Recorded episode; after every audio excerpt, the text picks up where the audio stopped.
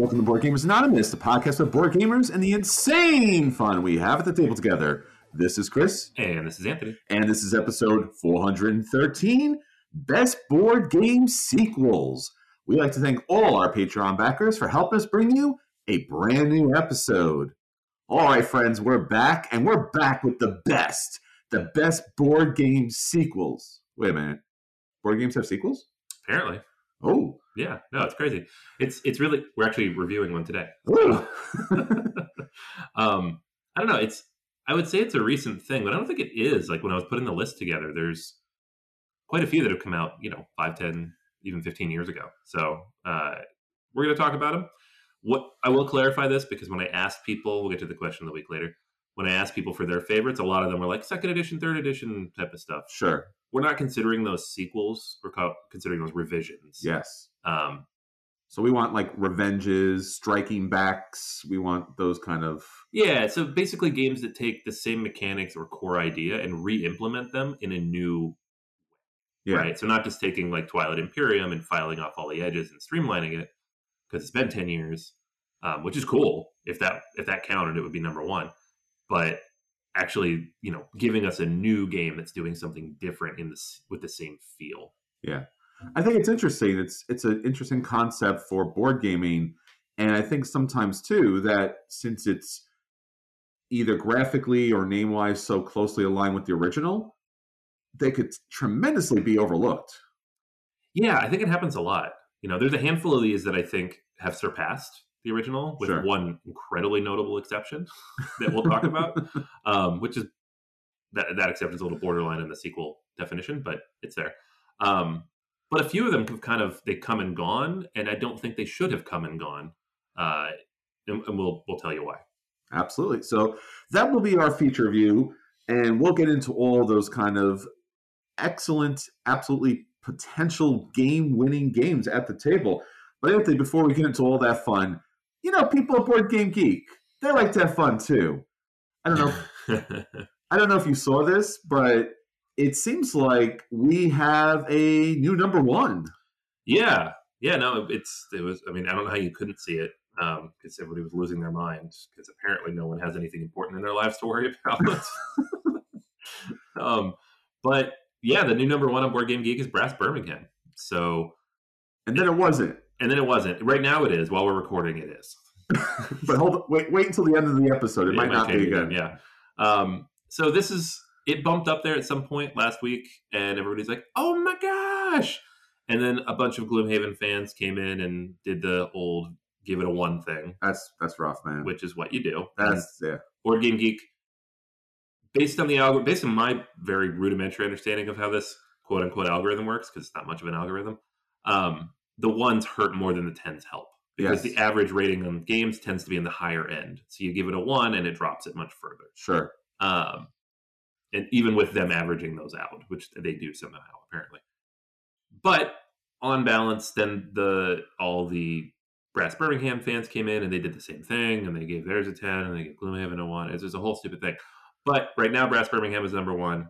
Um, Gloomhaven is down to number three, Yeah. probably because all those Brass fans gave it a one. Yeah. Um, Pandemic Legacy is stuck at number two. I think his legacy's like in the corner going, I want no part of this, bro. I'm Just- out. I'm out. I'm Wash out. my hands.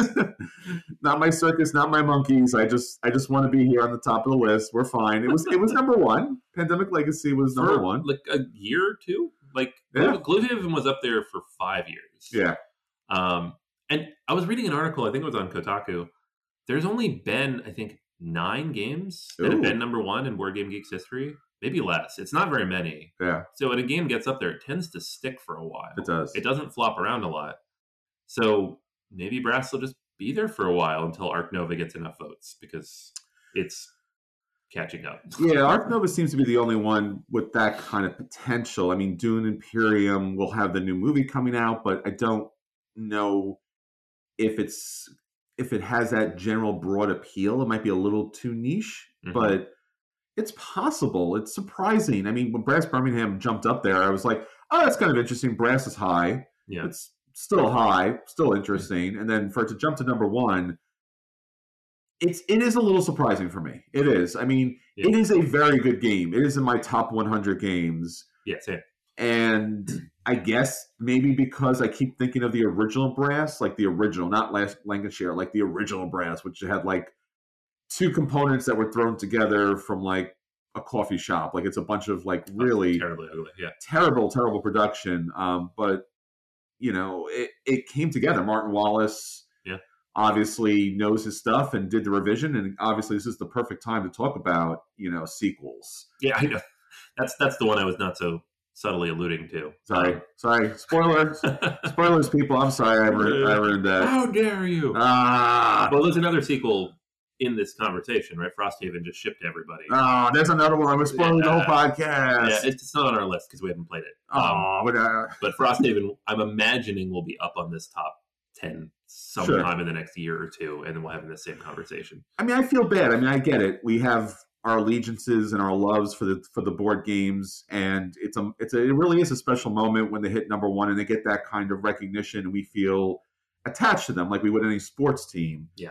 And then when somebody loses that top slot, and Isaac Childres was, you know, incredibly magnanimous. He was like, "Congratulations" and all the things, and and then everyone else downrated to a one. And again, I cannot fathom people who do this. I mean, I appreciate the love. I, I think I appreciate the love, and I even appreciate the obsession because we have a podcast that's a board Yeah. game obsession, and I do not like when someone misrepresents the game that I love.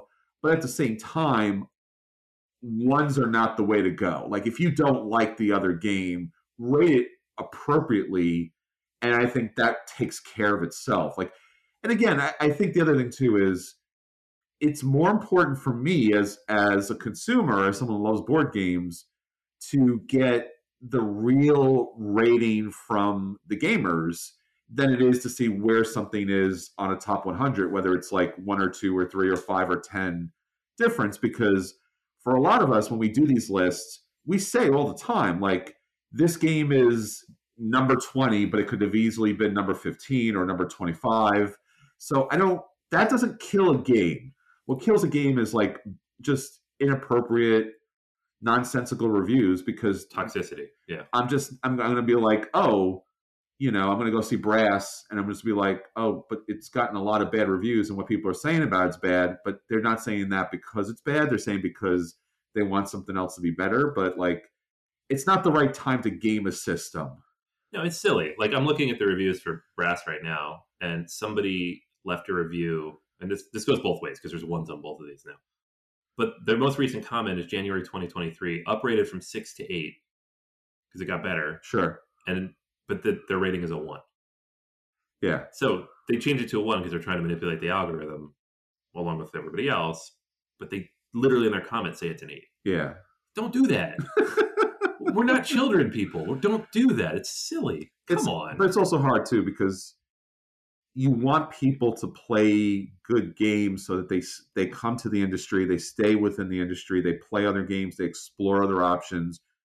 And if something gets really bad reviews, they may never even touch it. Yeah. And you know, that's not fair for that game either. Like Brass is not a 10 for me, and neither is Gloomhaven. They're high, but they're not 10s for me. So yeah, it's a nine and an eight for me. Yeah. Like they're both they're both in my top. Well, Gloomhaven's out of my top fifty, but it was in my top fifty and my top ten for a while.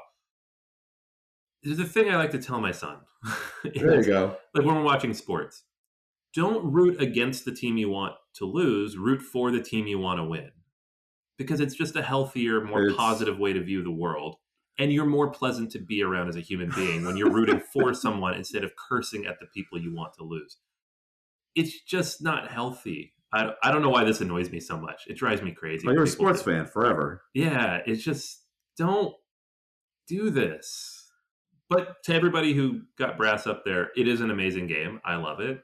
Um, I think this is one of those effects of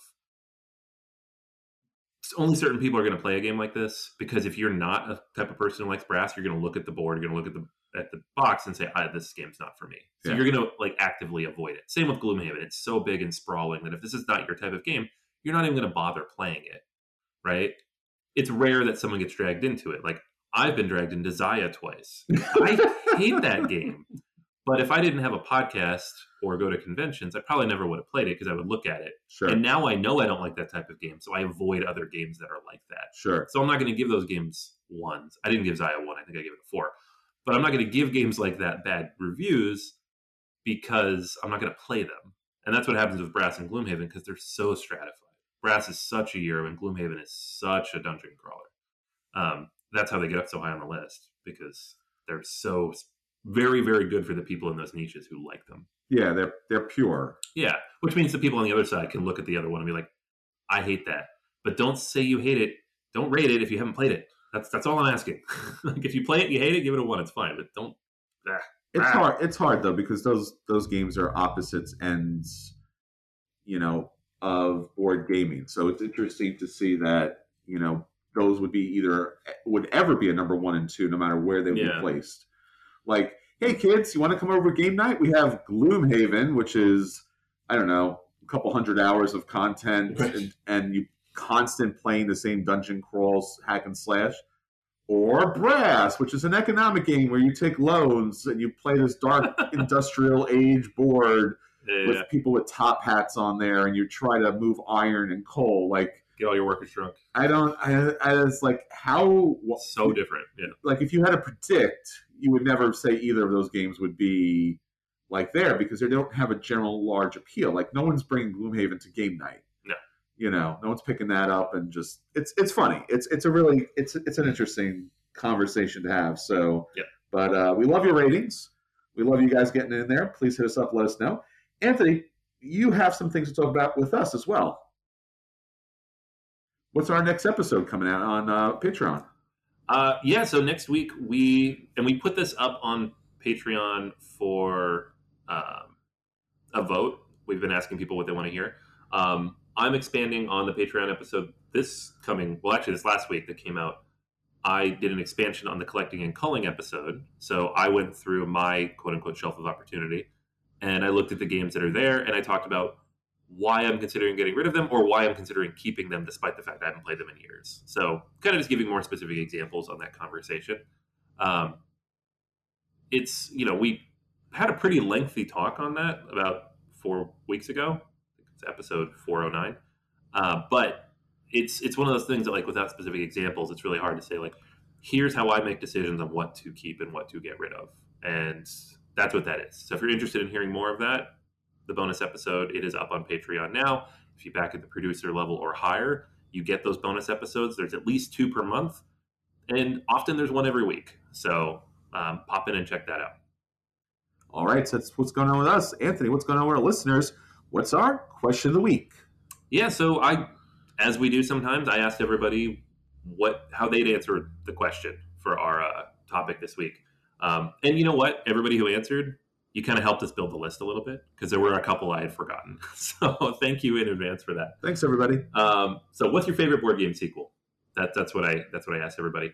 And again, there were a bunch of people who responded with you know the second editions and stuff, and there's nothing wrong with that. Like I, for just for our definition on this particular episode, we're keeping it a little more narrow. That's all. Um, so from the Patreon, let me just pull up my list of responses here. Um, Tom said, I would say the best true sequels are Brass Birmingham and Dominant Species Marine. I prefer both to the original games as they are smoother and more intuitive. Um, though not truly sequels, I really appreciate good game systems. This is Tom talking about other things. Game systems where a new map or minor rules tweaks make for a whole new experience without lots of new rules overhead. For me, the best game system is Age of Steam 150 different maps, 150 different experiences. Ticket to Ride and Power Grid also are good systems. Um, this was a great response, Tom, because it got me thinking like for a future top 10 games with map systems, right? So you've got Power Grid, you've got Ticket to Ride, you've got Age of Steam, Concordia. There's games that just, uh, what's another one? Clinic has a bunch of expand. They're not maps, but just like a bunch of modules that change the game up. Um, just Alvin Yard in general. Tramway is does Power. Grid. Power Grid, yeah. Yeah. So there's a bunch of games like that. We might circle back to this and maybe Mm-hmm. talk about like our favorite maps for these maps game systems. Um, Maps. But yeah, great response, Tom. Um, Antoine also mentions, you know, agrees with Tom on Dominant Species Marine and Brass Birmingham.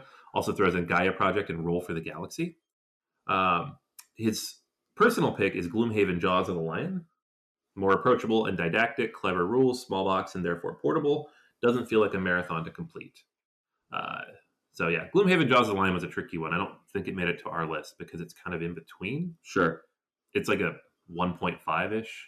It's, It's- a, I mean, I would say it's it's a 0.5 ish. Yeah, it's, yeah, exactly. It's a step back, It's a step back. It's a like in a good way. yes. It's not no, not a bad thing, but Yeah, like yeah, it's certainly like a deconstruction more than it is, you know, right. reconstruction. So Yeah, yeah, that's a good point. Um, Drew says the coin system, which Ooh. this is another one of those ones that I looked at. I'm like, does this go on the list? Right? Because we have the first coin games. Um, I can't remember the first one. It's either Andean Abyss or Cuba Libre, but and then every game after that uses a similar uses that system in a different theme. Are those sequels or are those iterations on a system? I don't know. that might be another top ten, like top ten game systems. Like we talk about Flight Path and Coin and um, stuff like that. But uh, that's a really good answer as well. Um, some more stuff from Facebook. So again, if you're on Patreon, you can leave comments on these. You are entered into a contest nice. every every week that we do a question of the week. Some weeks we're not able to. We have special stuff, but the weeks we do, we are giving away stuff. Um, for this episode, we are giving away a dice gift package. Ooh, so yes, ooh la la. Uh, I know. Uh, so from Metal Dice Games, they've given us those. Um, so other ones people have answered: Star Wars Imperial Assault IP update for Descent. Sure. That's another one that's like borderline game system ish, but it's also sequely because they've Yeah. made some changes, added the app. Um, Empires of the Void 2. Oh, love That's, that that's a pure sequel yeah, big fan. from Corey. Um, Uriel mentions Azul Stained Glass of Sintra, specifically mentions listening to our recent review, Chris, There you go. Stained Glass of Sintra, and saying it's the best version of Azul. I agree. Let's play games there. um, and then Sebastian mentions It's a Wonderful Kingdom. So uh, this is the two-player streamlined version of It's a Wonderful World. Yeah. So uh, using that engine in an interesting and new way. Very cool. Yeah. So um, our winner this week, uh, and again, lots of great answers. But Tom, thank you so much for writing in because not only did you answer the question in a great way and helped build our list, but you gave an idea for a new episode that we'll probably use in the future. Thanks, Tom. Now I got to do more work. Come on, man. That's not cool. Good job, Tom. You did my job for me. I don't have to think of an episode for what we need to get. All right, so that's what's going on with our listeners. Anthony, you were not here last week, so you may have not heard that Board Gamers Anonymous is going to be at Long Island Tabletop What? Gaming Con. I Okay, I got to tell my wife. we're we're going to kidnap you, drag you over there, stick you in front of a microphone, and make you do a live podcast. That, honestly, that's probably the best way. There's, there's no nerves because then I'm just like, what am I doing? Okay, go. All right, cool. I didn't That's know this was coming. Yeah, we'll be at Long Island Tabletop Gaming uh, Expo for 2023, uh, March 18th to 19th at the Cradle of Aviation, Garden City, New York, Long Island, New York. So uh, if you'd like to check it out, litabletop.com. All of the information is going to be up there. Uh, our new friend Dave and I talked last week about the con, had a really great conversation. If you haven't listened to that yet, jump back because Dave is fantastic to listen to and a lot of experience and knowledge. We will be doing three presentations over the weekend. On Saturday, our you know offshoot, our wonderful opportunity to kind of get board gaming out to more people, board game academics. Uh, we will be doing a presentation on practical applications of tabletop gaming in higher education. So, turns out, like we've been talking about board gamers academics, that board games are used in like incredibly professional, wonderfully transformative ways. And we have a panel that's going to talk about all the great stuff board gaming does with college students, universities all around the world. And I think that's going to be amazing. That's Saturday at 3 p.m. In addition to that, Board Game Academics is going to do gaming across the spectrum. Uh, we're going to be working with Geek Therapeutics and Guardians MH Mental Health uh, as we discuss how tabletop gaming can help improve your mental health, your relationships, and the community at large. So, I know from my field of study, psychology, counseling, and advising, and also from my personal experience with gaming, gaming has been a wonderful outlet to explore who I am, connect with other people, and to kind of help mitigate the challenges of life by throwing some cardboard and some dice on the board. And then finally, on Sunday, which is going to be the big one, we will be doing a live podcast at the convention. So it's going to be big, it's going to be huge. There's a huge theater. So we want to see all of you there. Gigantic IMAX screen. So, again, hilarious, gigantic, kind of fun stuff. And we're going to get all our friends together. We're going to have contests, games, giveaways, things of that nature. And we're going to we're going to record an actual episode. So uh, if the audio holds up and we fingers crossed, you'll hear it, but you really want to experience it. So we really want you to come down and join us for the day. And also, we'll be gaming. So if you want to game with us, this is an excellent time. Yeah, somewhere in there between all those shows, we have time. I think. it's a work. It's a working weekend, man. We got to work. no, we'll be there Friday night, and we'll be there Saturday morning, right? The, Yes. The shows don't start till three. So yeah, that's happening. yeah, we'll be doing things. So come find us, do things. We'll, we'll probably have a booth there. Um, also, again, check out our friends at Geek Therapeutics and Guardians Mental Health. Uh, Guardians Mental Health is a nonprofit organization serving people in need. Uh, Geek Therapeutics does so much great work educating and training professionals so that they could be of service to our community. So, two really great organizations and more to come. So, stick with us. We'll be talking about it soon, but it's coming up less than three weeks. All right, so that's everything that's going on with us. Anthony, it's time. Let's bring out our acquisition disorders. All right. So mine this week is something nonsensical. So I'll tell you why in a minute. Um, I don't know why I'm considering. Why are you doing this? I, that's most of my acquisition disorders this week. So, just some background. My basement flooded like a month ago, month and a half ago. So I moved all my games out into storage, and then I was putting them back the last couple weeks because they finished working. And I have many dozens of games too many, right? So there's a bunch of games just with the space that's available once they were done working. Okay, it's like okay, I got to get rid of some stuff. So I'm, I'm trying to develop this new mindset of like, is there a place on a shelf for this? Because I can't just get the game and find somewhere for it. There are nowhere. I'm out of space. So I've reached that point now. If something comes in, I have to. Something has to go out. So when I look at a game like this, I'm like, oh, I want to get that. I'm like, do I? do I really? Um, so this is Huang. This is the reimplementation of Reiner Knizia Yellow and Yangtze, which is a reimplementation of Tigris and Euphrates. Tigris and Euphrates came out in 1997. Ooh. Yeah, this is an oldie. Um, and then Yellow and Yangtze came out in 2018. Yellow and Yangtze was kind of hard to find. Yeah. It's Holy Grail Games, who unfortunately have, you know, uh, no longer in operation. Yeah, I think it's a nice way to say it. Yeah, so there's a whole thing about that. They fold down, go boom. Yeah, it's no, it's not great. Um, so that game, I think you could only buy it at conventions. Maybe they sold it online too. I don't know. I have it. I bought it at Gen Con. Um, it's not like stupidly expensive online. They made enough copies, Sure. but it was hard enough to find that people were like, they should reprint this again. It's it's a very popular game. So along comes Phalanx, and Phalanx makes generally like two player war games. So they did the remake of Hannibal and Hamilcar. They did successors, beautiful, beautiful versions of these games. Um, they're doing Huang, which uh, is going to be on crowdfunding, I think on GameFound. So this is a a game in which you are it's it's relatively abstract. So you're moving these different pieces. You have five different leaders, um, and in Huang, they're governor, soldier, farmer, trader, and artisan. Right. So it takes place in the Warring States in China um, in the Qin Dynasty, and then you are trying to maximize your victory points based on how you manipulate these different elements around the board. You only score for the weakest categories, though, so you have to really balance everything out. Um, it's a it's a puzzle, right? I love puzzles. It's Reiner Knizia, so it's pretty abstract.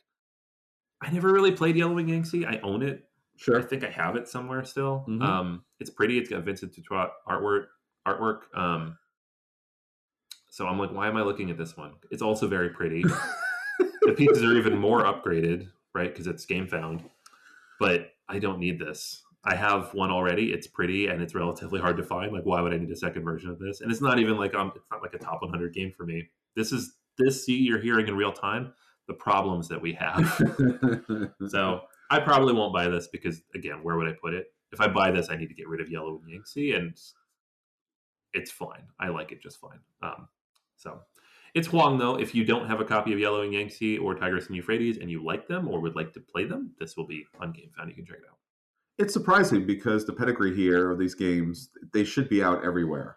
Right. And just, I guess, by fate, by production, they're not. Right, and this one's also not going to be easy to find because Phalanx games don't just show up on game store shelves. Like Yeah. Hannibal and Hamilcar successors, those are also not easy to find, right? Yeah. Um, I think the way to buy these at conventions tend. I think you got them through Ares. They distribute them, Yes. maybe. Yeah. They've, And Ares games are not, in general, great distribution either. no. So I don't know. It, it might be one of those situations that this gets an upgrade and it does the brass thing Maybe. where it just blows up because people finally got into their hands and it's, you know, ever so tweaked. Right. And then it's just like, hey, this is a great game. People are like, yeah, we've been playing it for like 20 years now at this point. Right. So it's interesting. Yeah, I'm, I'm interested to see it. Um, it intrigued me in the same way that Yellow and Yangtze did to make me buy that game. Um, but I, I'm mostly telling all of you because it's a good game. Go Sure. check it out. If it's the type of thing you like, pick it up because I probably won't buy it because I already have one. But it's cool that it exists. I'm glad they're doing it. Yeah, speaking of which, I got to play ever so briefly a game on Tabletop Simulator, which typically is not our go to platform. This is Frostpunk, the board game. Oh god. So, I mean, there's a couple of funny elements to it. First off, this game is gigantic. So it's almost like necessary to play this as an online version just because it eats up your entire table and then several other tables and then like an ottoman or something. I'm not really sure why. but this game was created by the people who created This War of Mine. And that's phenomenal video game, amazing board game. And this is a strategy survival city builder game. So take that kind of post apocalyptic kind of world and throw the challenges and dangers of snow Mhm. onto it. Now, again, I haven't seen snow in forever, so you know, at this point, I don't know. Does it still real? I know a lot of you are listening right now. Like, what? Like, What We live in the uh, the Northeast. of America? Yeah. So, but below New England, and we have not had snow yet this year at all. So, Yeah, we remember snow. If you have any snow and if you want to send it to us, we'll you know put it in an envelope and mail it to us, and we'll Yeah. you know, if you're north of us, I imagine you have way too much snow. we'll take your snow. Yeah. We're happy to take your snow. So uh, in Frostpunk, the board game, up to four players will take on roles of leaders of this small colony of survivors. And again, post-apocalyptic, you get hit by an ice age, and your whole job here is to manage the infrastructure and deal with the people and how they're kind of suffering through this the challenges here. So it's a cooperative game, but each of you have specific roles and information that's for you and you alone and how you kind of play that out in order for the people to survive. So there's a lot of different paths to take and a lot of different rules that you can put into place, a lot of leadership and political machinations throughout. So you and again, a lot of different ways to survive and win. You could be an inspiring leader, you could kind of be like a despot and kind of push people or utilize technology.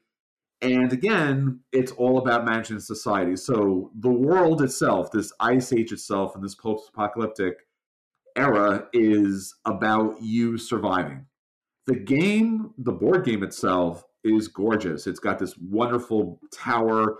It you you're able to explore the snow, so different elements of the area become available to you as the game goes on. But there's challenges. So as you go further and further out, it becomes more and more dangerous. So this is one of those games that in in a non-pandemic world Yeah. i would be like hey post-apocalyptic stuff that's fun to think about but not so much just these days but nonetheless uh tremendous game if you're interested in a co-op survival i guess somewhat horror game as far as that genre is concerned uh seems to have a lot of the great elements of you know all those kind of zombie horror survival games crossroad systems but a solid economic euro game Yeah, it looks interesting. I'm, I mean, I'm in the same boat where I'm just, the theme is not doing it for me.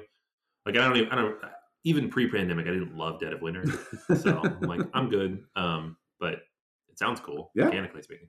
All right, so that's all the games that we want at the table. Let's talk about the games that did hit the table. Will everyone know if those games are a buy and they should run out and pick those games up? If those games are a play and they should sit down and play them. If those games are a dodge and they should avoid them. Or if those games are, I don't know, not the dread burn, but the dread freeze. I guess we're, we're doing a freeze thing this week. The dread freeze, and you should stick it in your freezer and never play it again because it can't hurt you if it's frozen. Yeah, that makes sense. Can you freeze a board game? guess you can. Uh, that, soak it in water, maybe. Oh, no. That, that would be bad for the game. Don't do that. No, don't do that at all. Um, all right, cool. So I'm going to kick in. Uh, I've got a sequel. I mentioned this. Uh, Tragedy Looper, New Tragedies. So this is it, an interesting version of a sequel. So what this is is Tragedy Looper came out. When did that come out? Like 2014? We were at Gen Con forever ago. Yeah, it was a long time ago. It was almost 10 years ago. It came out here in the US. What we could do is we could loop back and Yeah. and see what happened if you want to do that. Yeah, yeah. Let's loop back in time. Um, so the original version of this is from Japan. It's designed by Baka Fire, and Z-Man Games brought it over almost ten years ago, right? And it was a bit of a sensation because it was so unique and different. Um, this is a game in which you have a mastermind who is trying to make these tragedies come about Sure. for these various characters. Everybody else plays protagonists who are trying to figure out what those what's going on. So they have to figure out how to stop the tragedy from happening, and at the same time, stop the mastermind from manipulating things in a way to make the tragedy happen. Right. So it's a deduction game where one person has all the information and the rest of them don't, um, and you know they have the information, so you kind of have to solve it. And so what happens is you go through the time loop, and you do whatever take all your actions and you try to figure out what's going on and then at a certain point you will fail. Um, that failure could be the result of someone dying. It could be the result of um, the some other fail condition uh, based on the script that's being played. But the mastermind will just tell you y'all y'all failed. Right? Usually don't know why. Uh, if you die they have to tell you that you died but otherwise you just lost and so you really have to pay close attention. It's not a game where you just go through and take your actions and then try to think about it later. You have to pay attention as you play because each thing you're doing could influence the game situation and result in a loss, right? So use your deductive skills. Um, now, there are rules to this. The mastermind can't do whatever the heck they want, right? There are, you know, there's a certain order in which things need to happen. There's like a nine step turn summary where you have like start of day, end of day, you have um, the mastermind will play their cards first. They play three cards to these different locations. The board is very simple. Like I know this is sounding very complex, but once you get the rules down, it's not really that complex. It's more just like memorizing the timing of the game. I think is the most complex part. Um, it, I would almost liken it more to like playing an RPG where Yeah, I agree. the dungeon master has to do a lot of work and they have to keep a lot of rules in their head. Everybody else playing the game just has to go with the flow, right? If you're not the mastermind, this game is fairly straightforward. Um, you you'll have your cards, you'll play them, you try to figure out what roles each character is, and you try to unravel the loop. That's basically it, right? And there are multiple scenarios, right? So there's different scripts that the game will come with that will allow you to kind of work through and solve different things, right? Different characters will have different special secret roles, and di- the mastermind will be trying to accomplish different things. But at the end of the day, there's just the four locations on the map, whatever number of characters are in that game, and whatever number of protagonists are trying to solve the, the puzzle. Um, so that's Tragedy Looper, right? The main thing that this game struggled with was the rules were very difficult, right? It was like a 50 page rule book, and somebody has to learn those rules and then run the mastermind and teach everybody else how to play. And it is hard. There's a big barrier to entry. Um, we did it. we got through it. We mostly enjoyed it. Um, but it's not a game that came back to the table too much because of that barrier. Because if you don't get the same people back pretty quickly, you're just you're starting all over. So Tragedy Looper New Tragedies is coming out soon. It's not out yet, but it's coming out here in the next month or so um, from WizKids. So this is the same designers. It's Baka Fire, but it's new content, right? I think there's one overlapping script, and it's just the first one, like the the what is it, beginner tragedy or first tragedies. and that's like to walk you through and teach you the game effectively. But the other 13 scripts are new. And what this is is Bakafire kept creating new content for this game in Japan, but only two expansions came to the US. So there's a lot of scripts and there's a lot of material that never made it over here um, because Z-Man stopped publishing content for the game. So WizKids is kind of packaging that all together. And so you get 13 scripts. There's 30 characters. Um, you usually play with only a handful of characters, like five, six, seven in a game. So 30 is a lot. That's a lot. Yeah, yeah so you have a lot to work with there. Um, and the rule book on first glance, well, I mean, I mean, I read it, I learned the game, played the game. it seems a lot better, I will say. So like this rule book versus the the one that came with the first edition of the game was 44 pages. This one is 15. Ooh. Yeah. That's better. It's bigger, like physically, but not much. And it's just more streamlined. Like I read through this once, and again, having not played this game in eight years, nine yes. years, I was like, oh, I think I get it. Wow. I did not get it when I read that other rule book. No, that was yeah. I read it two or three times. I watched videos, and even then, when we were playing it, it was just like, "Are we doing this right?" I have no idea. So, rule book is better. It also comes with a mastermind book, which did exist before, um, but this one again, it's better written. That gives you a guide as the mastermind of how to go through that first game. Um, like, here's what to tell the players. Here's how to manage it. It's like a DM book, right? It's like if you bought the Dungeon Master's Guide for D and D, and you're walking through and it tells you like here's what you want to tell the characters here's how you prep them here's how you build out the world it tells you how to do that it even gives you tips on how to role play it to like facilitate this like you are trying to solve this murder and here's what's going on here's all these people and the mastermind is trying to stop you by doing xyz um, it's just fundamentally better on like all those things right uh, so Tragedy Looper New Tragedies, it's not a new game. This is why it's like a, a, tricky sequel. It's a standalone, right? It but if you have the original version of the game and you like it, this is almost entirely new content. So there's no reason not to pick it up, right? If you know you like the game and you've played it, awesome, grab this one.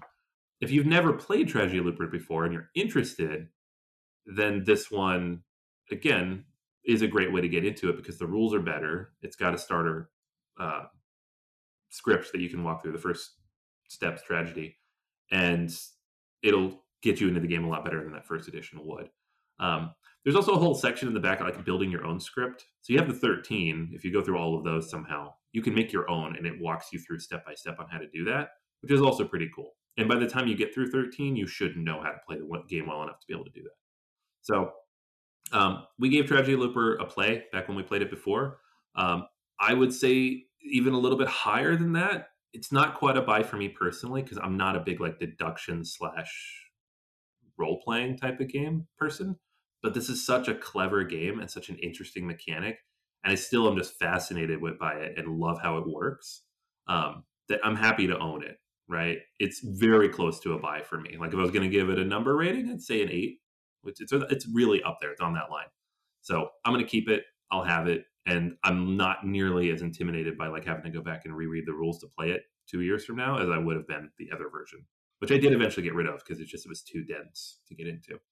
So, Tragedy Looper, New Tragedies has come from WizKids.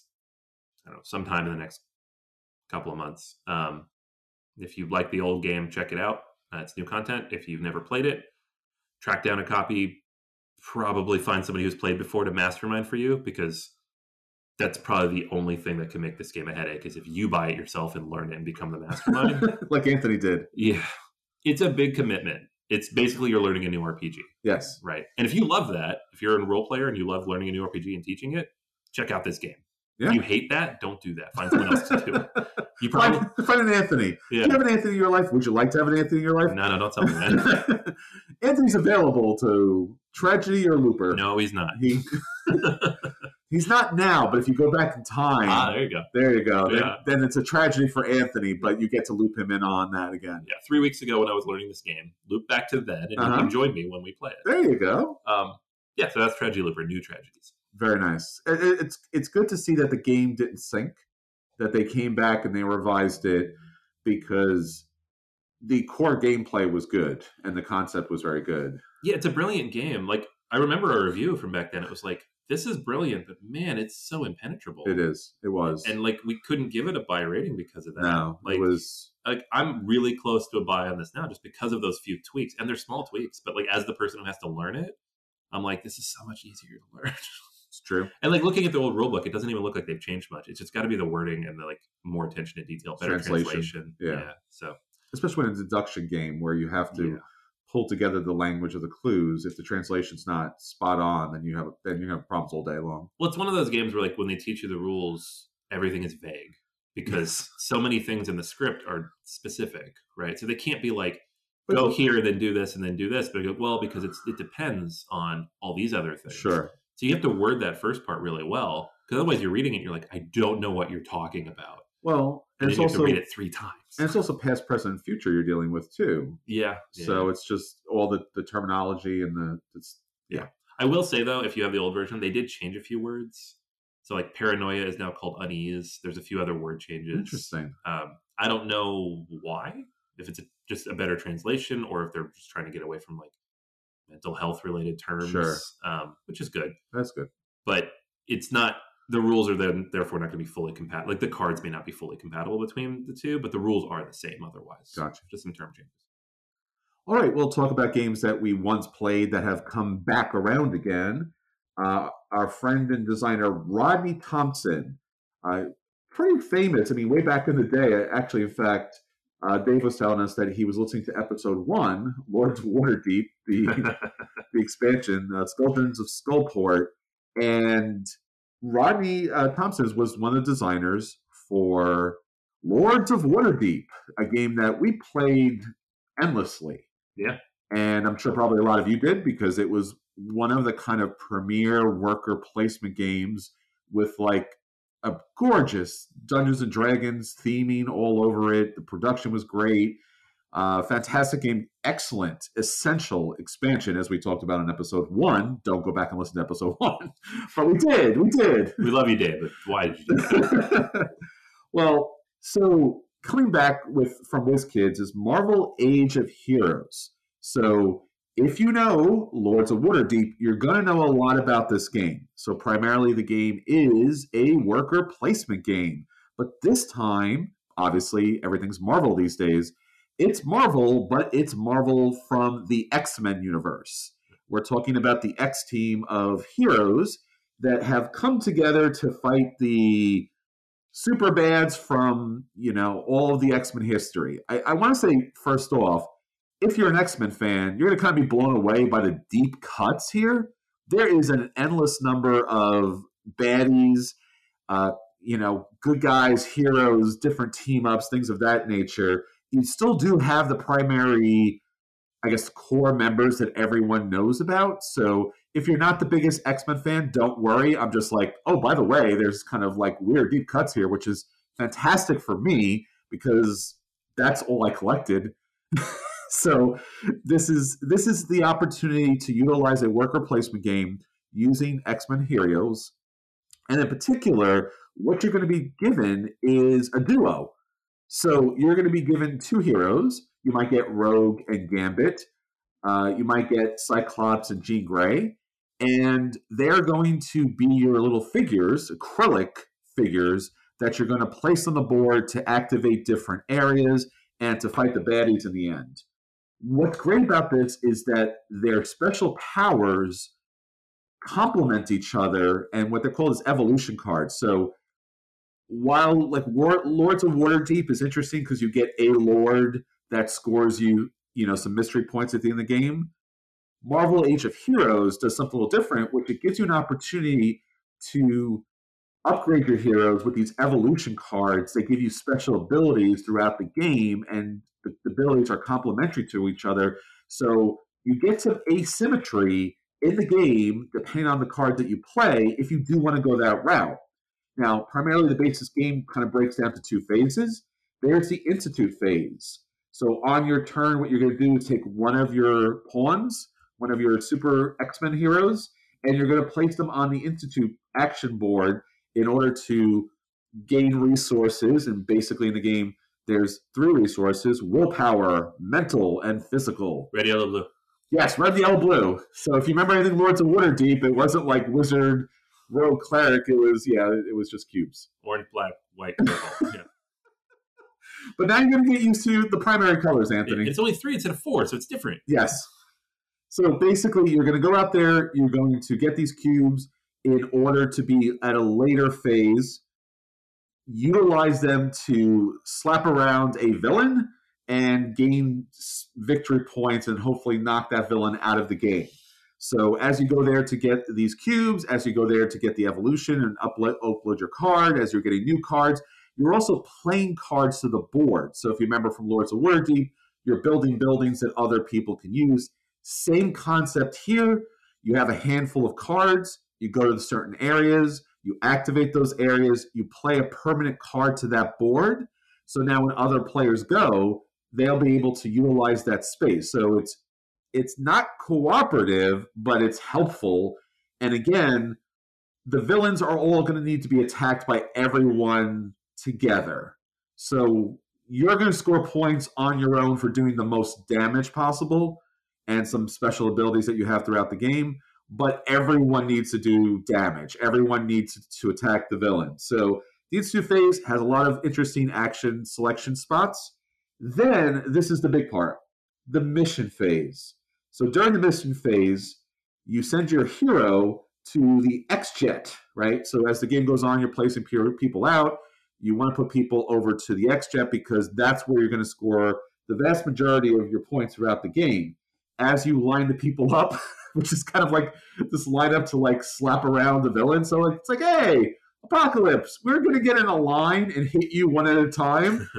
So you get in line, you look at the villain. The villain has a special card that says all these different accumulation of tokens, or I guess cubes in this case, that are needed in order to damage the villain and, you know, check off that little area. So you'll score different points and abilities such as that. Everyone gets in a line, slaps the villain. Eventually, the villain gets slapped around so much that the villain gets knocked out of the game. And basically, you need to do that for a number of villains at a number of levels so that they all get knocked out of the game. You don't have to knock out all the villains. you got to work your way up. You got to work your way up. Minor, major, and then Final- major boss. I don't know. It's, Yeah, you got to get to the final boss. So each villain has up, you know, higher levels of just like power and aggression as you knock them out. yeah, it's a game of death. Bruce Lee style. You don't have to That's true. Very, very true. So that's primarily it. It's Lords of Waterdeep with X Men. pretty much. And at the end, instead of just collecting resources and fulfilling mission cards, you get to slap around a good number of villains. There's so many villains in this box. I know. like we originally played this at PAX, so we play whatever villains they put out. And then when we got the copy in and punching it, I was like, "Oh my gosh!" Because the box is really heavy. It's like a seven, eight pound box of Sure. cardboard. It's, it's there's a lot in and it. acrylic. And acrylic. Yeah, those are cool, punchy acrylic. I know. That's so weird. I've never seen that before. Um, but there's so many villains, and like some of them I had not. I mean, I don't know the X Men as well as you, so you probably know all of them. I know all like, of them. Yep. But like, I watched the '90s show. I know a lot. Aw. I, I play Marvel Snap. I know new ones now. Um, but there's some deep cuts in there. There's some sure. super deep cuts in there. I was I was surprised playing the game. I was like, how many cards? I was like, this is like a background, background, background, background character of a background character. Yeah, yeah. So So it's funny though. Like it is definitely Lords of Waterdeep, and you know when we found out it's one of the designers of Yeah. Waterdeep, I'm like, yeah, of course. What it feels like is here's the X Men license. Give us a Waterdeep style game, but update it for 2023. yes, right. Learn, use some of what we've learned over the last 10 years in game design to make the game a little more interesting, a little more dynamic, a little more replayable in different ways than the Sure. Waterdeep is. And that's exactly what you get here, um, which is great. and it's got a very '90s aesthetic. Yeah, yeah, it is definitely like 90. Other than the weird watercolor art style, it's, Yeah, which is hit and miss. Sometimes it's good. Sometimes it's yeah. There's some Miss. really amazing art in here, and then also some, some really washed out weird stuff. sure. Like to the point when we played it at PAX, I think you said to me, "It's like, is this final art?" Yeah, And I was like, "I think this is the final copy of the game," sure. and it is because we got it in. It looks the Yeah, same. and again, it's, it's so weird because I guess obviously time and effort for the artist. Like some pieces are just gorgeous. Yeah. And then some pieces are like I ran out of time. yeah, it's it's strange. It's all consistent in terms of art direction. Yes. maybe not quality, and it's not bad. It doesn't look bad at all. It's just different. It's not what you'd expect from a comic book board game. Yeah, and the graphic design is very sharp, but it is very bright and poppy. 90s. Yes, very 90s. I'm all for that. I, I love it because that's really all that I know about the X Men is Yeah. the 90s. So I I love Lords of Waterdeep. It's definitely one of those kind of uh, gateway games for gamers, not for regular people who've never played games, but for gamers. Yeah. This is kind of fun because Lords of Waterdeep is a very specific IP. And you're not going to get your average person like, hey, it's Dungeons and Dragons. They're like, uh, uh, oh, okay. It's like Marvel's, you know, Marvel X Men. Oh, I know who those people are. And Yeah, and the, the thing about the D and D IP is like even if you play a lot of D and D, you may not know the IP no, because you maybe don't play those adventures. And. Waterdeep at this point is is that even something we're playing regularly in fifth edition? You know, like people build their own adventures. There's so many source books. Like that's a very specific location from a very specific set of adventures. Um, this is X Men. Everybody knows X Men. yeah, I mean, it's an interesting, sh- can I say, sequel? Oh, Oh, I did another thing. I see? think I think I would call this same designer. So yeah, let's call it a sequel. Yeah. And it's different enough. It's not it's not a copy and paste kind of situation. It's not just Lords of Waterdeep with X-Men thrown on it. It does have those evolution cards. It does have the baddies at the end that you need to hit around, mm-hmm. but it does have a lot of the same core elements as far as collecting the cubes, spending the cubes, getting the victory points. I'm a big fan of Lords of Waterdeep. I am a huge fan of X-Men. This game hits a buy for me just because Wow, nice. it is both the things that I love. Uh, if you are not a Lords of Waterdeep fan, if you are not an X Men fan, then it's probably a play. Uh, I would definitely recommend playing it because I think that there's a lot of ways to play your characters that are is kind of fun. Yeah, yeah. I so the thing with this game, like we played it, I think it runs a little long, It does. like Waterdeep. Yes. Has the that's one problem he hasn't really been able to solve here. Yeah. Um, the box is sixty to ninety minutes, and I think that's crazy. I Yeah. think it's a two to two and a half hour game, which is a little long for what it is. That's not bad. I still love Waterdeep, but it does play long. Um, it's a play for me. Yeah. For that reason, like I still like Waterdeep better, and that might be an IP thing because I don't know a lot of these. I love the '90s X Men too. It's just you get into anything deeper than that core team and like the three or four bad guys that made up the major arcs, and I'm like, I don't know who this is. I don't know who this is. I don't know who this is. Um, and I think I'd, I'll stick with Waterdeep, but that's not an indictment of this game. It's saying that like these mechanics are amazing. This is the version I prefer. Yeah. Uh, I would still play this if someone's like, "You want to play Age of Heroes?" I'm like, "Yeah, of course, it's great." Yeah, I mean, Waterdeep, the graphic design is a lot sharper and simpler, and when you have to visualize the board, it's a lot easier to know what's happening. This does have so much like artistic aesthetic, just it's it's everywhere. It is a little hard to It focus. takes a while to wrap your head around the board. yeah, and there's a lot of like effort to theme the game and every card here, so it's almost like this is a thing, it's a thing, it's a thing. It's like no, just get red cubes. Yeah.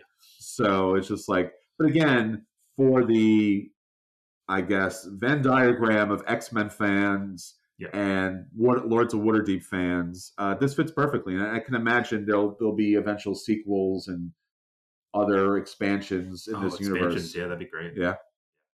All right, so that's all the games that hit our table this week. Now on to our feature review.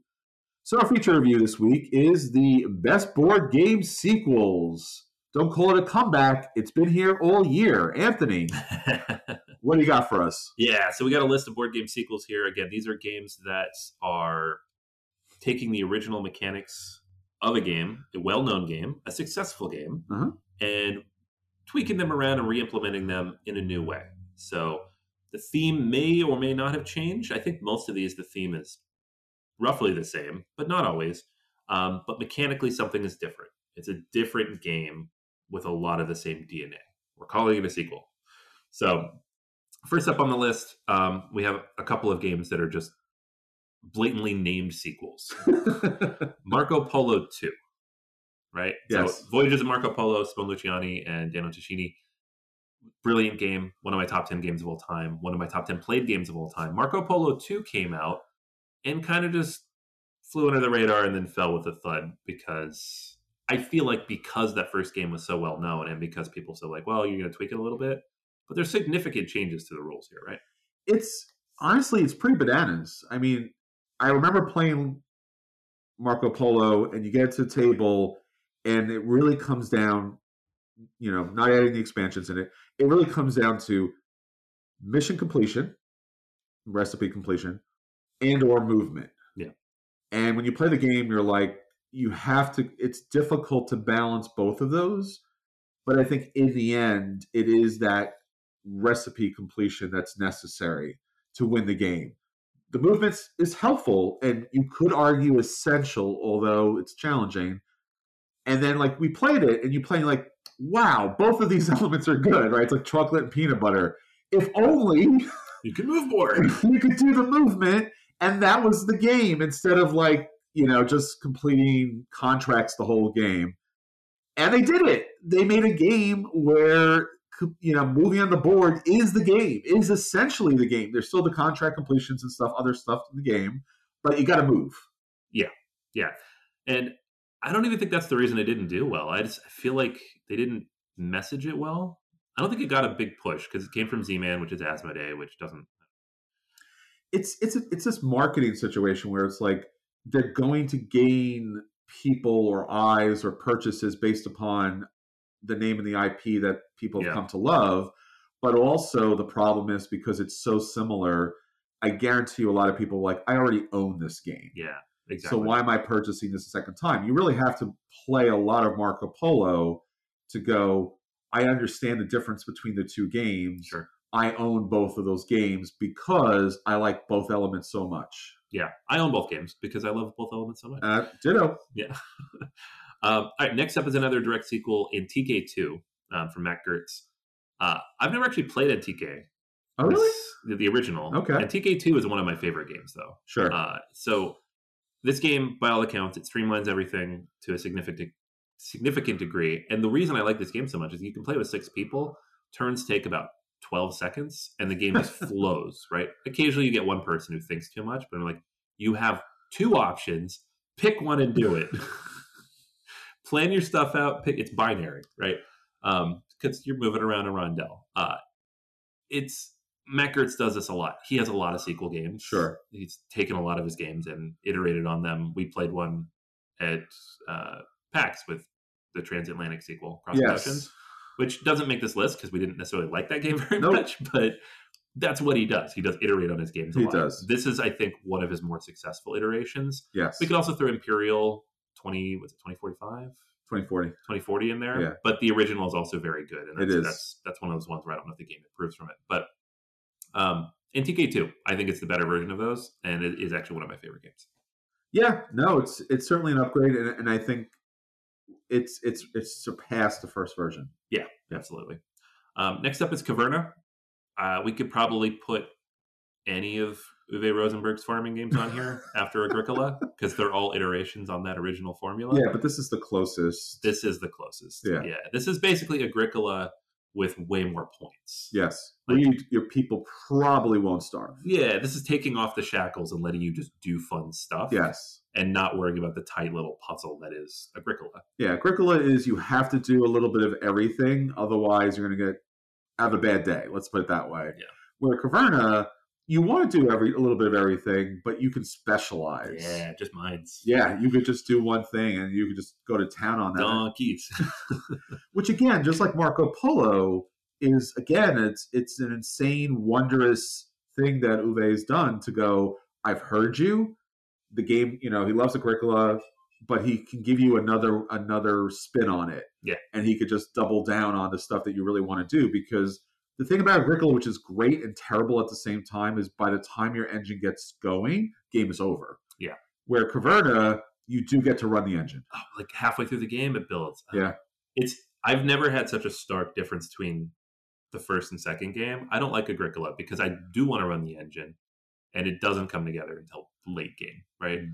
Caverna, you got that engine up and running like round six, and there's like ten more rounds.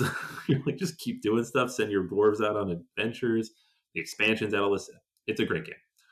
Um, next on the list, we have Dungeon Pets. Ooh. So Dungeon Lords was the first one from Yes. Chvátil. It is a very good game, but it's a very tough teach. It's very long. sure. It's very convoluted, right? Dungeon Pets streamlines a lot of that. It makes it cute. It does. It's a little more accessible. The rules are a little bit simpler. Um, there's some expansion content for this as well, and I wish they would do more to promote this game because I think it's so fun. Like you move around, you take care of your pets, and pick up their little poos. it's cute. Yeah, lords and pets, same universe, same creatures, kind of working those catacombs, and but different games. Yeah. Right. So similar kind of mechanics where one the lords is, you know, heroes are coming to stop and stomp your, you know, your underground cavern, and you're doing everything you can to stop them and throwing the heroes at other people. And then the pets is all about raising those pets and you know sharing them with different weird kind of families, I guess, out there. But again, it's an IP benefit and IP loss because it's like, hey, I love that version. This is similar but different, but because it's same thing with the Dungeon Lords, you're like, oh, this is just an expansion. Oh yeah. So I I've played both of these. I have not played both of these enough. I, I honestly like both of them so much. I I yeah, I don't know. It's hard for me. Lords is a play, Pets is a buy. It's just Oh, okay. it Lords is too much. It's it's tough. It's tough to teach. It's tough to get played. Sure. Um, Forbidden Desert is next up. Um, so Matt Leacock's Forbidden series. There's a new one actually that was recently announced. So we're gonna have four soon. Um, but this is the best of the sequels so far. Sure. Uh, I agree. So Forbidden Island was first. It's a fairly basic, streamlined take Co-op, on the yeah. co-op formula that Leacock popularized. Desert takes that and tweaks it and adjusts it and fine tunes it a lot and makes a really strong family co-op game. Yeah, it's all about digging in the desert. Um, next up, we have King of New York. This is the sequel to King of Tokyo. So, King of Tokyo is one of the best games of all time. It's a top 100 game for both of us. Um, King of New York is that type of sequel that takes the core mechanics and adds to it. It makes it more complex. And this generally doesn't work, right? We've seen this fail over and over again, just in terms of commercial success. But when this came out, I remember both of us played it and we're like, this is better. This is better. This is a better game. This is more fun. It's more to do, but it's more gamery. Yes. King of Tokyo is still much more acceptable. My kids love King of Tokyo. We played King of New York once, and they were like, eh, "Can we play King of Tokyo?" Yeah, I mean, thematically, King of New York is a hundred times better because it's just not the monsters kind of like not existing in a context. Yeah. So here you have New York City and the monsters are moving around, and based upon where they move, things happen. And also, there's the army that's like Yeah. not happy at all that you're there. Right. and that element comes into play and if you've ever watched any kind of big monster godzilla transformer movie you know that that's part of the game it is certainly absolutely positively my preferred version of it and i never see it played anywhere No, not anywhere. No. Um, and they they've just released a co-op version of this as well, like King of like, Forbidden Island or something. Um, monster island Monster Island, right? it's forbidden for you but you know right. not for the monsters It's forbidden because there's a giant cube volcano, dice volcano in the middle that's so noisy I can't play it at night. It wakes everybody up. Um, all right, so next up we have Terraforming Mars Ares Expedition. yes We've talked about this at length um, as a streamlined, quicker, prettier, better artwork version of Terraforming Mars. imagine you ever say those words in a sentence about terraforming mars I know it's crazy. Um, to the point where they have the dice version coming out this year, and it's back to the ugly art. And i don't know why they what did that. What are you doing? well they only got one wish from the genie and that was it. They're like, we didn't make enough off Ares Expedition. We're going back to the ugly art. this is my preferred version. I know it's blasphemy. I get it. I hear it. I appreciate you continuing to listen. This is my preferred version of Terraforming Mars. I mean, again, we recently played the super deluxe plat additional plastic version. I still love Terraforming Mars. It's Yeah. my my top 100. Just Ares Expedition is higher. I, I think the race for the galaxy mechanic here works really well. And again, Terraforming Mars for everything that's brilliant, like you mentioned earlier before, it can run forever in, in some cases. oh yeah, yeah. No, that and that's the thing I think that fixes this the most is it's streamlined, it's accessible. And again, I think I- I've heard a lot of people because of like the Venus expansion for Terraforming Mars. A lot of people think the Ares expedition almost sounds like expansion. Yeah, it does. So a lot of people were like, "Oh, I already have that expansion. I have all the expansions." I'm like, "No, it's a standalone game." And they're like, game, yeah. they really did not do themselves any favors by naming that as such. But again, it's Terraforming Mars, but a different version of it, Yeah, which yeah, is great. and a very good one. Um, next up is Battle of Five Armies. Ooh. So this is the it's actually a prequel. So we're messing with the list here. Um, this is the follow up to War of the Ring. it's right. a prequel, but it's a sequel. It's a Yeah, pre pre sequel. it's a pre-sequel. See prequel. It's a prequel. Um, so this takes the War of the Ring basic ideas, right? You have the the card based combat, you have dudes on a map, you just everything about War of the Ring, and it tweaks it to focus on the Battle of Five Armies from The Hobbit. Um, it is a little bit shorter. Sure. It's not as much shorter as they claim it is, and some people would claim it is. I would say War of the Ring takes two to three hours, a little longer if you're new. This takes ninety to two and a half hours, a little longer if you're new. It save it shaves like thirty minutes to an hour off, which is a lot, but not a lot. The setup it saves time. It does. It's a smaller board. Yeah. It's straightforward. The thing about this game that is unique is it's a little more combat focused. Yes. War of the Ring, you have that whole. Obviously, you're trying to move the ring, so you have the hunt and all that. It's like half the game. Yes. That's not here because Nope. is just combat. So this takes the combat side of War of the Ring, and it makes it. I'm not going to say a more traditional dudes on a map skirmish game, but it's closer to that than War of the Ring is. and it flips it too, right? So you know, as far as the antagonist in this kind of game, where you're trying to like, in the other one you're getting attacked. Here Right. you're kind of forcing back the forces of evil. Right, right, right. Yeah. So, and again, it's it's shorter, simpler, streamlined, and yet again, maybe partially because of the movies, but I think primarily because there has not been the promotion for this. No. It just has not received the fanfare that it deserves. And again, this should get, like you mentioned earlier about Yellow Yangtze, this should get like a super deluxe version, just like on Kickstarter to market it. Yeah. Not not to say that I'm tired of their stupid collector's editions that sell out in ten minutes. I know it's this is what I'm saying though. Like, and I appreciate that, but it's like you got to get the word out about these games, especially when they have these sequels, because they're they're just going to get consumed by like lack of of knowledge of it. Yeah, yeah, this is I, I had this since it came out. Right, I got this immediately. Yeah. um, pre-ordered it. It went out of print for a long time. Um, I played it for a while there. I played it more than War of the Ring because it was out of print, and people would say, "Oh, I want to play Battle of Five Armies." Oh, Sure. you have that? Okay, like, we'll play that. Um, I love this game. I would always play War of the Ring first, but if someone wants to play this, I won't. I wouldn't bat an eyelash. I do wish that they, like you said, they would bring out a more accessible Kickstarter. Would be perfect. I don't usually say that, but it'd Yeah. be perfect to like bring this back and make it give us all that collector stuff, and make it accessible for the rest of us. Absolutely. Um, all right, so we have a few that were mentioned in our listener feedback. Brass Birmingham, which we've talked about a fair bit today already, but this is a sequel. It tweaks the rules of Lancashire, Yes. um, and it obviously is better, at least in terms of general perception, because it's the number one game on Board Game Geek. It's my preferred version by a long shot. I don't play Lancashire. I'm actually going to get rid of my copy of Lancashire. Um, it's in my pile. The move, but yeah, Brass Birmingham's great.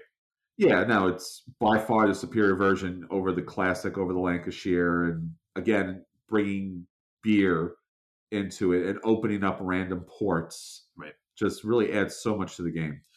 Yeah. Um, next up, we have Dominant Species Marine. This was our game of the year for 2021. Uh, this takes dominant species, and similar to like some of these other ones, it streamlines it. It makes it more accessible. It works at a smaller player count in ways the original doesn't. It modernizes it. Uh, it takes that 25 year old worker placement style that from way back in the day where you're programming actions and it makes it more immediate. Um, I like this game better in almost every single way.